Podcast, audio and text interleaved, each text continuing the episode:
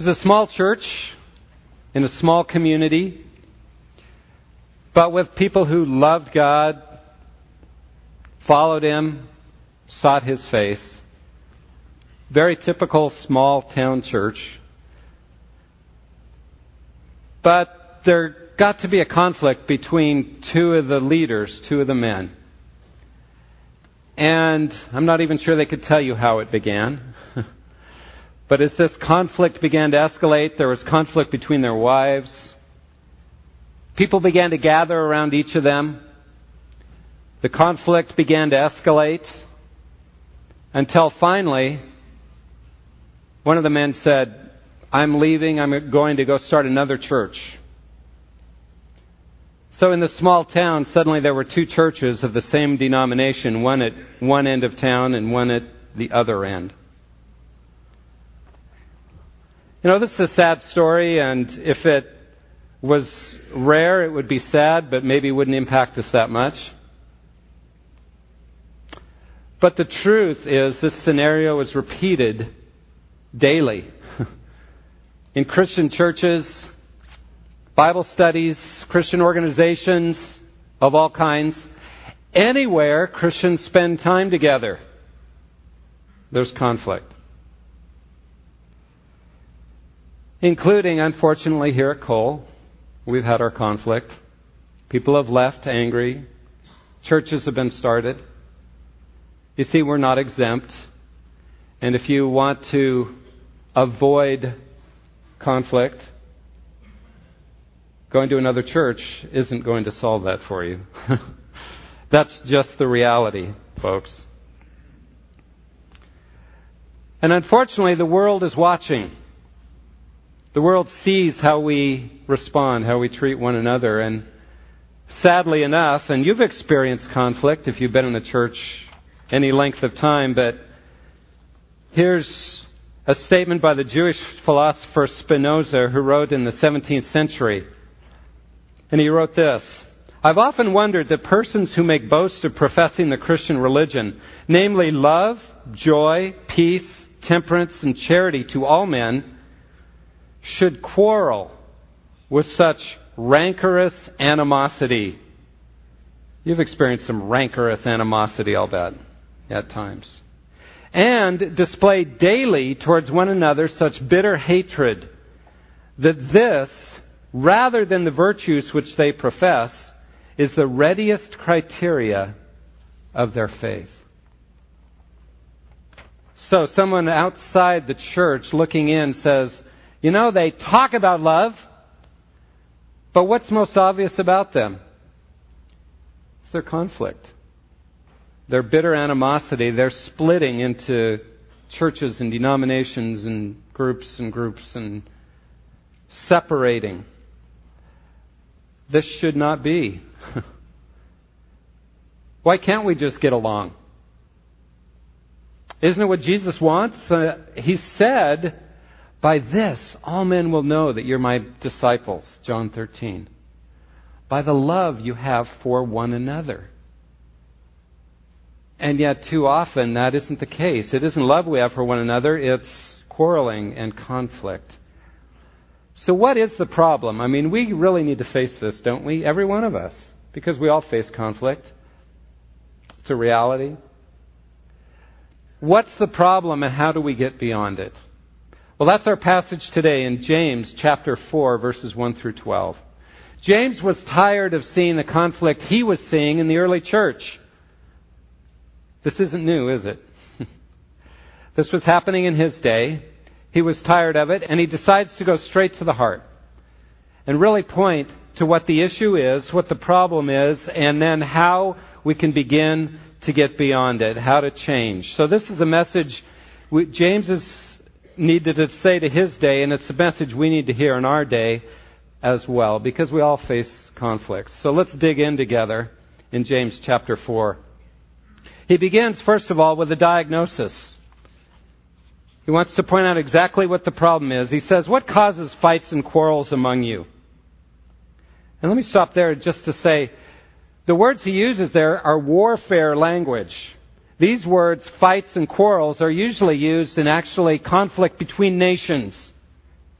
Fights is the word for wars.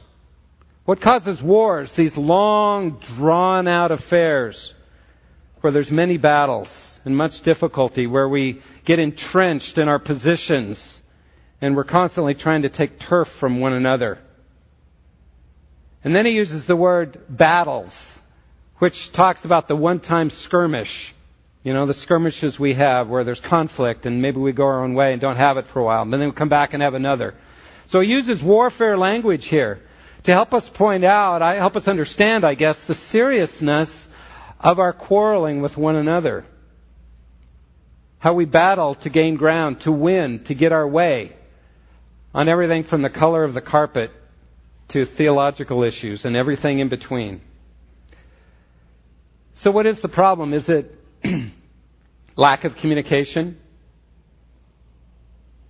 You know, if we talked about it, if we had a discussion, you might say, well, the reason we have conflicts in the church is because we just miscommunicate a lot, and if we could just sit down and talk, we could work it through.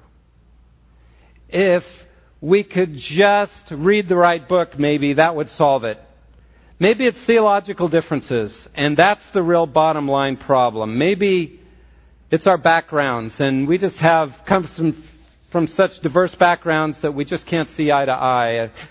You know, we could throw out a lot of ideas, but James goes straight to the heart. And listen to what he says. Don't they come, your fights and quarrels, don't they come from your desires that battle within you?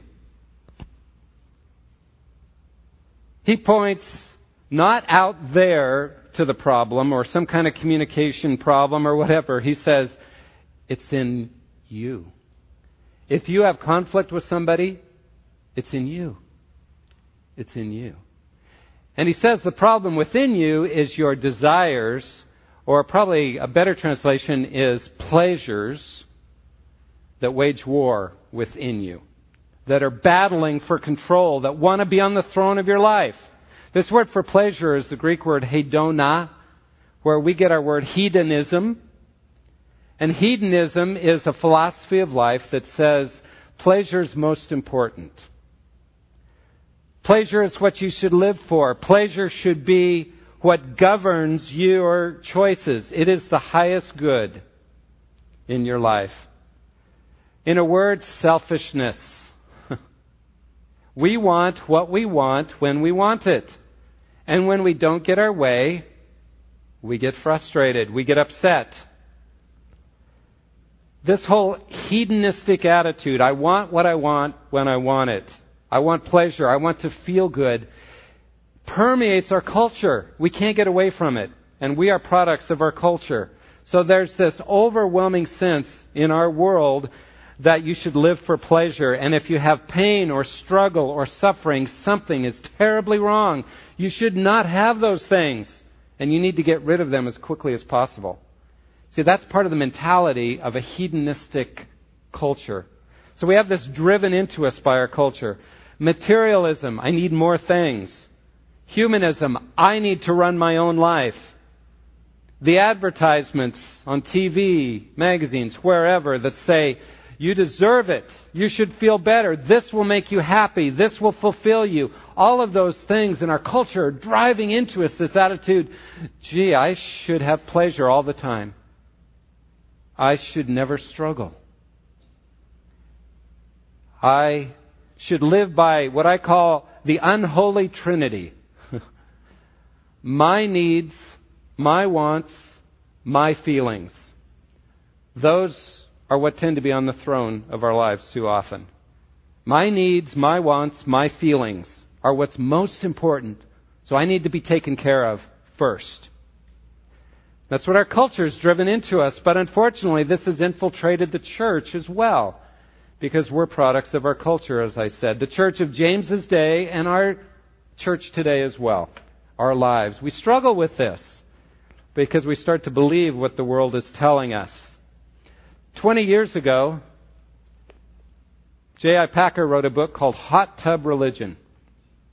It's just as applicable today as it was 20 years ago. But his thesis is something's permeated, the, the sense of hedonism, of pleasure, has permeated the church. So that we tend to want a religion that makes us feel good. And so, what defines whether we like a church or not is how it makes us feel, or how well it meets our needs or our wants. You see how hedonism has crept into our thinking? And so we define a church by that, and that's what we look for in a church, rather than other questions like Is this where God's called me? Is this a place I can serve? Is this a place where I can really grow, even though it may be uncomfortable at times? You know, those are questions that I think God would have us ask, but the world is telling us go somewhere that it's comfortable. That's hot tub religion. Hot tub, where you sink into it and all the pain kind of goes away and it's warm and comfortable. And he says that's the kind of religion we tend to want. I want to read a little bit from it because I think he has such a good point. He says Hollywood and TV have projected a fairy tale view of life in which pleasure is the crock of gold that you always find at the end of the rainbow, provided that your previous behavior hasn't been too utterly outrageous. and then he lists a number of symptoms. Listen to these carefully. Symptoms of hot tub religion today include a skyrocketing divorce and remarriage rate among Christians. I'm hurting in this marriage. I need to feel better so I can get out of it. Widespread indulgence of sexual aberrations. Sex feels good, therefore I deserve to feel good. Hedonism. An overheated supernaturalism that seeks sign, wonders, visions, prophecies, and miracles because those feel good. We look for something that's supernatural. Constant soothing syrup from electronic preachers in the liberal pulpit. Anti intellectual sentimentalism and emotional highs deliberately cultivated. The Christian equivalent of cannabis and cocoa. In other words, marijuana and cocaine. You see, we want to feel good. We want an experience. And when we make that central to what our faith is all about, we're living for pleasure. And an easy, thoughtless acceptance of luxury in everyday living. These are not healthy trends in the church.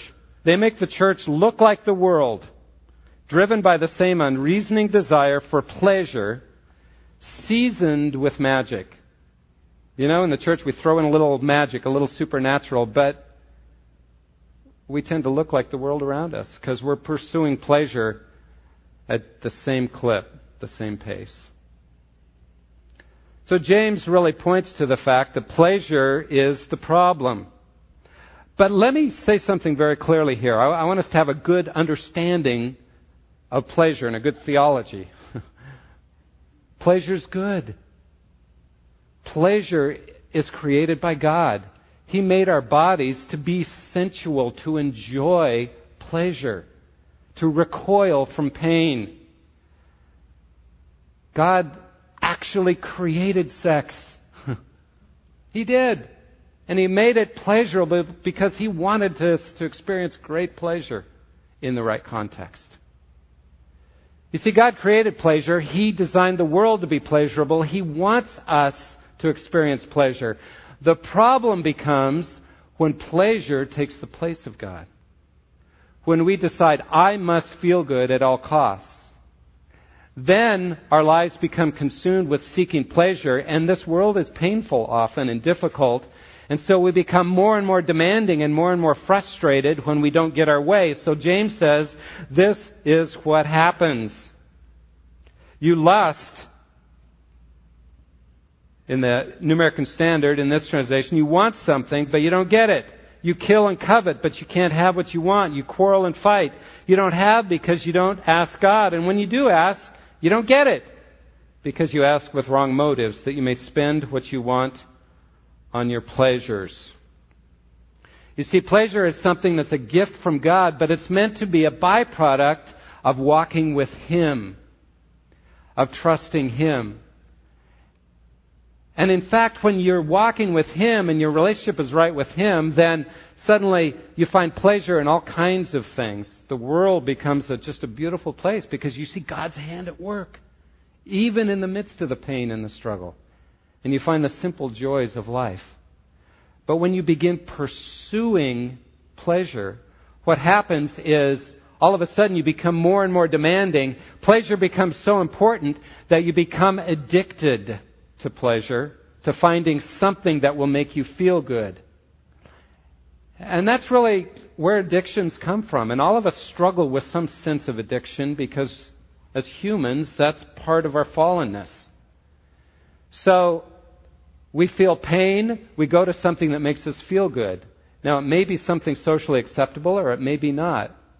It may be something like food. I feel bad, food makes me feel good, and it becomes an addictive tendency for us. It may be sex because it's so pleasurable. It may be relationships. It may be TV. It may be romance novels. It may be fantasy. We may even become addicted, get this, to Bible study. Honestly, anything can be an addiction if it's something you go to when you're in pain to avoid the pain rather than resting in God in the midst of the pain. So that's what happens. And as a result, James says, they wage war in us. Pleasure becomes the king. And because I want pleasure and you're standing in my way of getting what I want, then I get angry at you. I become enraged at you. And he says, we end up in murder. Now, you may sit out there and say, I've never murdered anyone. Well, remember, Jesus said if you even become angry at someone, it's the same as murder. And James may be thinking, too, of how many people in the Old Testament murdered because they didn't get their way. Cain was envious of his brother Abel, so he murdered him. David wanted Bathsheba, so he murdered Uriah the Hittite, Bathsheba's husband, because he wanted her for himself. And he says, then what happens? We, we harm others. We become envious. We quarrel and fight because we're not getting our way, because pleasure is the king.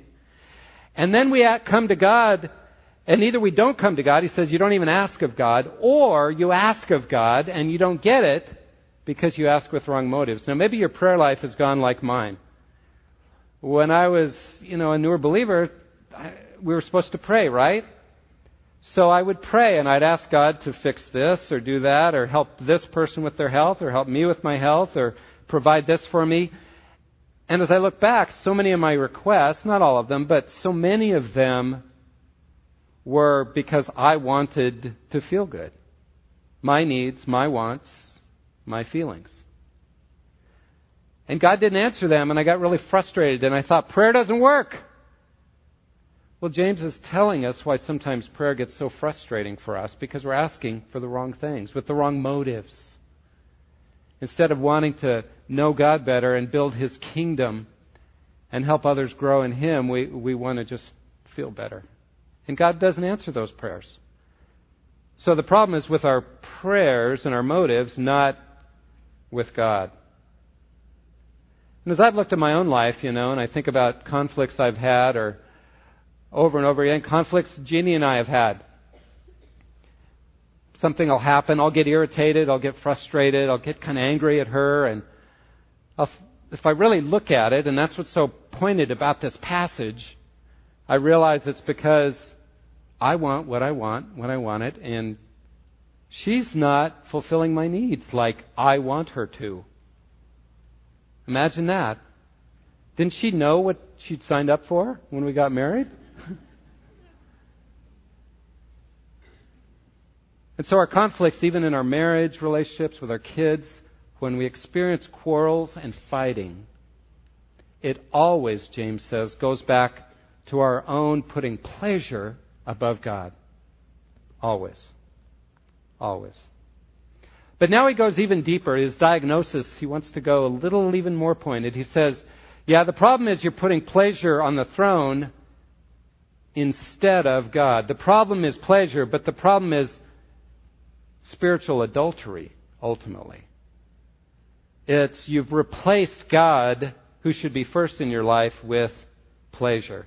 So he puts it on our relationship with God. He puts it on that level in verse 4 through 6. He says, You adulterous people, don't you know that friendship with the world is hatred towards God? Anyone who chooses to be a friend of the world becomes an enemy of God. Now let me stop there. Imagine being in a Bible study with James. He'd be a tough guy to have, wouldn't he? Because he's so direct, but he's so right. He goes on to say, Or do you think Scripture says without reason that the Spirit He caused to live in us envies intensely? But He gives us more grace. That is why Scripture says God opposes the proud but gives grace to the humble. You see, what James is saying is that when we give our lives to the Lord, He wants our allegiance totally. But when we put pleasure first and say, well, God, you know, I want you in my life as long as you're contributing to helping me feel good. but ultimately, pleasure's first. He says that's, that's adultery. That's putting something in the place of God. And as you well know, and I've seen it many, many times in a marriage, when your spouse chooses to put someone else or something else above you, it can't work. You see, the marriage, you're supposed to be exclusively committed to that one person, and nothing should be get in the way of that relationship. God needs to be obviously first, but that person needs to be first in your life next to God. And when anyone else gets in the way of that relationship, it is adultery. Or if your job gets in the place of that, above your commitment to your spouse. Well, he's saying that's exactly the way God feels. He's a jealous lover. The Spirit in us, he envies that. See, he longs for a committed, close relationship with us.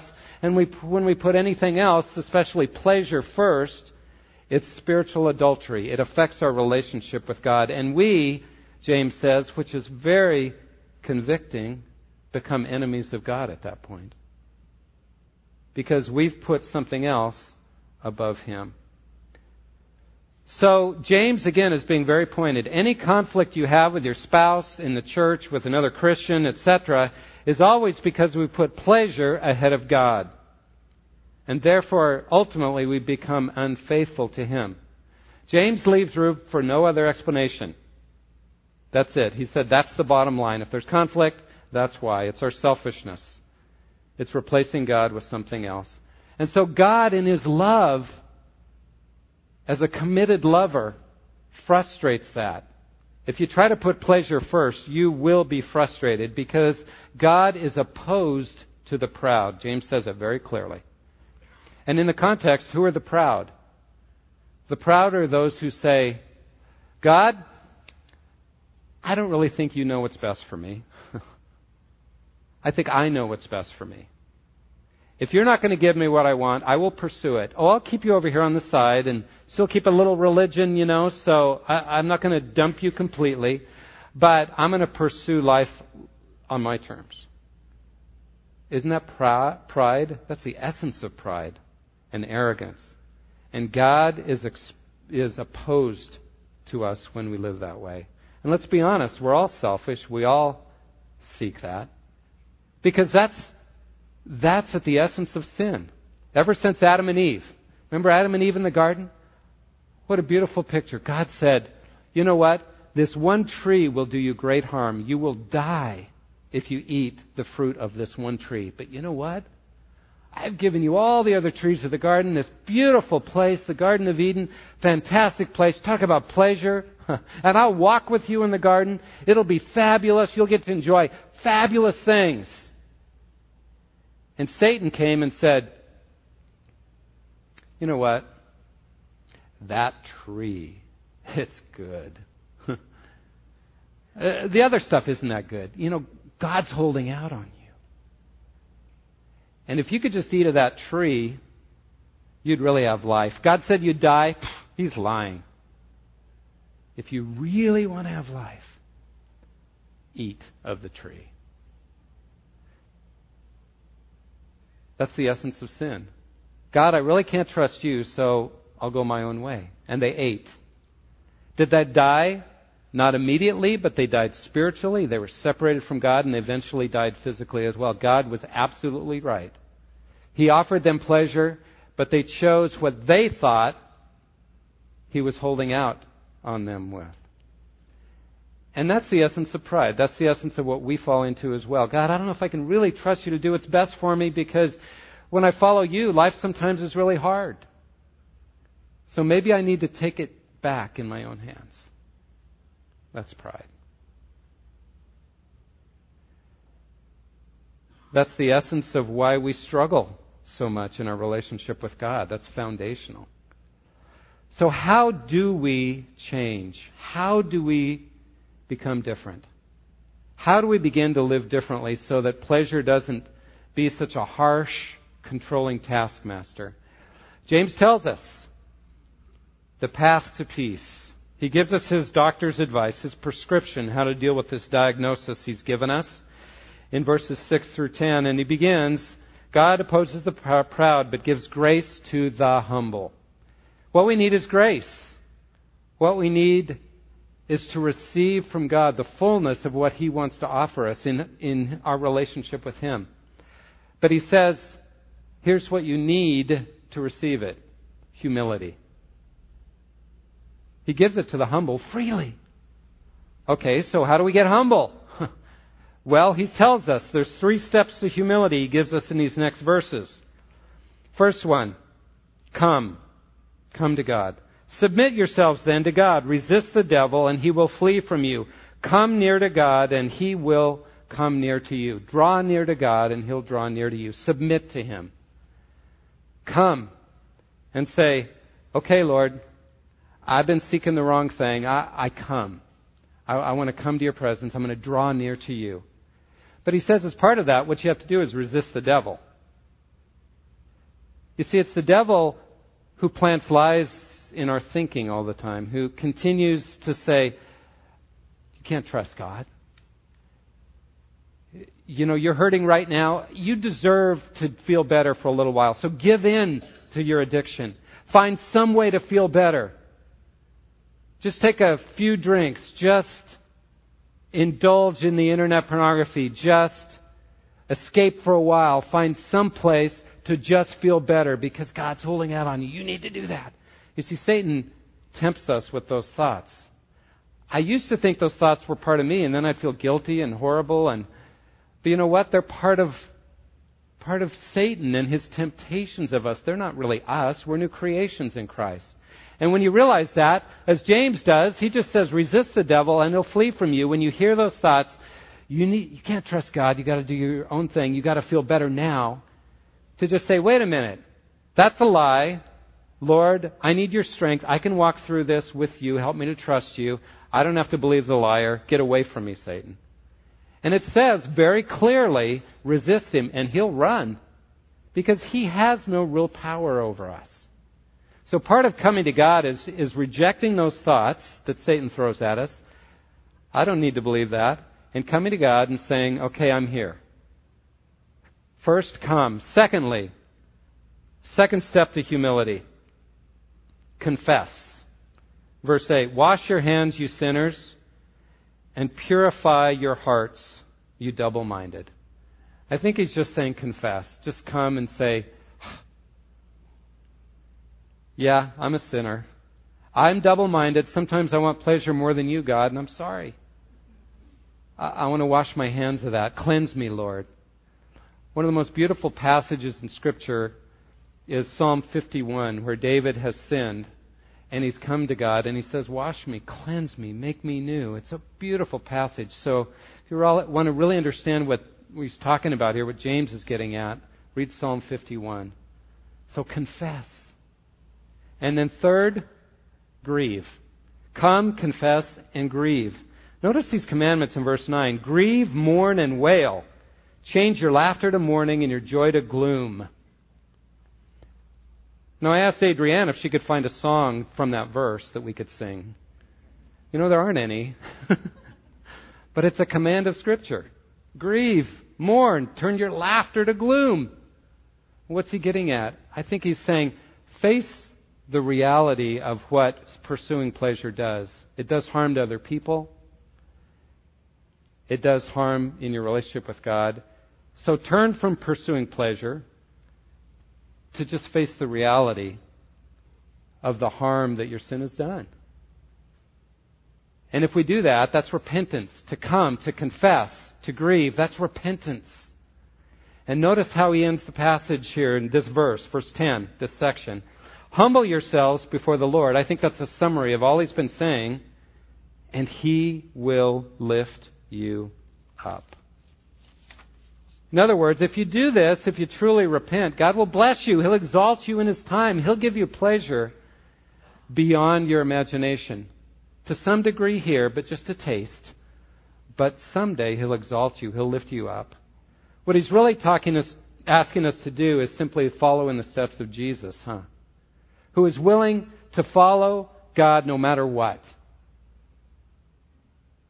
And in the end, the Father exalted him. That's what he's calling us to do. That's where life is. He says, Humble yourself, and you will be exalted. Now, all this is great. It's hard. We need to submit to the Father, but this is the way to deal with conflict. But if we're really honest, what we tend to think about with conflict is okay, well, so what if I do all this? What if I really humble myself and I really put God on the throne, get pleasure off the throne, and I really want to follow you, God? If I have conflict, the real problem, God, is them. They're the problem. Who's going to make them be humble? Show me the steps to make them humble if you want me to get along with them.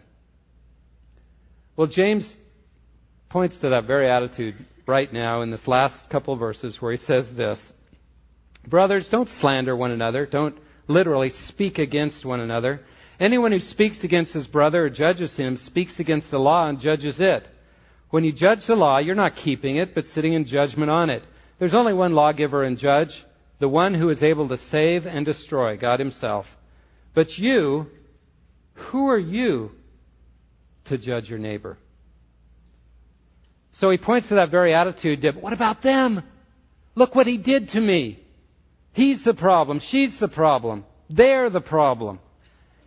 And he says, and literally, it's don't go on speaking against them. Stop doing what you're already doing.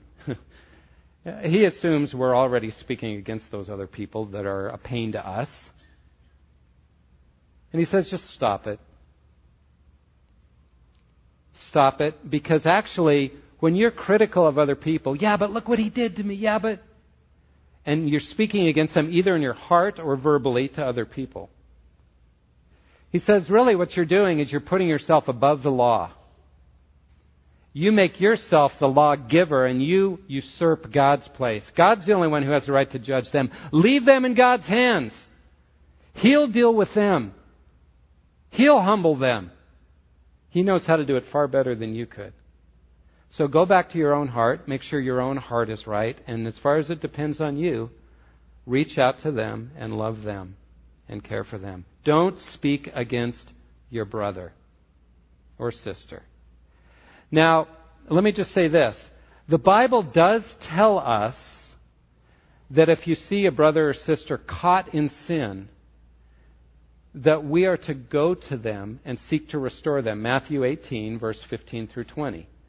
But notice, you're not speaking against them, you're going to them and seeking to restore them to the Lord and to the fellowship, the community. That's very different than what James is talking about here. There is a place for that. But what he's talking about here is our tendency to be critical of people because they don't do what we want or they hurt us or we want to point out all their sins and what they're doing wrong because we're angry at them, etc. He says, don't do it. Because actually, you're standing in the very place of God. And who are you? Who am I to be critical of our brothers or sisters, to judge them? Well, once again, James deals with very relevant topics, doesn't he? we all have conflict, and I think it's a powerful passage that reminds us that the reason we have conflict is because of our own selfishness. We want to feel good, we want pleasure. And he points to that and says the real problem is your relationship with God. Are you willing to submit to Him, repent, and let Him exalt you and give you pleasure in His timing, in His will, in His, according to His will? Again, he wants us to be like Jesus, to follow him. Remember Jesus in the Garden of Gethsemane, he was about to go to the cross, and he said, If there's any way you could take this from me, I, I want pleasure. I don't want to suffer. I don't want to go to the cross. He's not asking us to pursue suffering. But Jesus, notice the bottom line with Jesus. He said, But not my will, but yours be done. And that's really what God's asking us to ask about every situation. Lord, I, I want to feel good, but not my will, but yours be done. I'm willing to follow you even if there's pain involved, God, because I know you love me and you have a bigger plan. Therefore, I will trust you rather than myself. I will trust you even if it hurts. That's what God asks. The little church I was describing as we began this morning. Several years later, there were two new pastors who'd shown up in this church, in these two churches, at the opposite ends of town. And they decided, let's get some of the leadership together and let's just talk about whether we could cooperate, whether we might even rejoin as churches. But as they met, they had some meetings. I talked to one of the pastors and he said, you know, it was not going well. There was still conflict. It was a problem. And he said, I had no hope that this was going to happen. And then he said, one day they were in a meeting and they took a break, and the two key men that had started this whole thing went outside. And he said he saw them through the window and they were talking, and then he said he saw a miracle happen. He saw them embrace one another. And he said, all of a sudden I realized God was doing something here to bring life. Well, they began to talk. They decided to combine and create, recreate one church. They sold the two church buildings, built a new church building right in the middle between the two. And several years later, I had the privilege of pastoring in that church. Now, it wasn't a perfect church. Still people, still conflict. But let me tell you a couple things about that. There was just an aura of forgiveness and acceptance and life in the midst of the messiness of that church. And that church is an incredible testimony to the non Christians there. Because they saw a miracle happen. They saw two people that were fighting come together and two bodies that were in conflict come together to form one new church. Simply because two men were willing to humble themselves before God. You see, if we're willing to do that, God can do miracles. If you and I are willing to humble ourselves before God, let go of our demand that life go well, and that people cater to us, God can do miracles.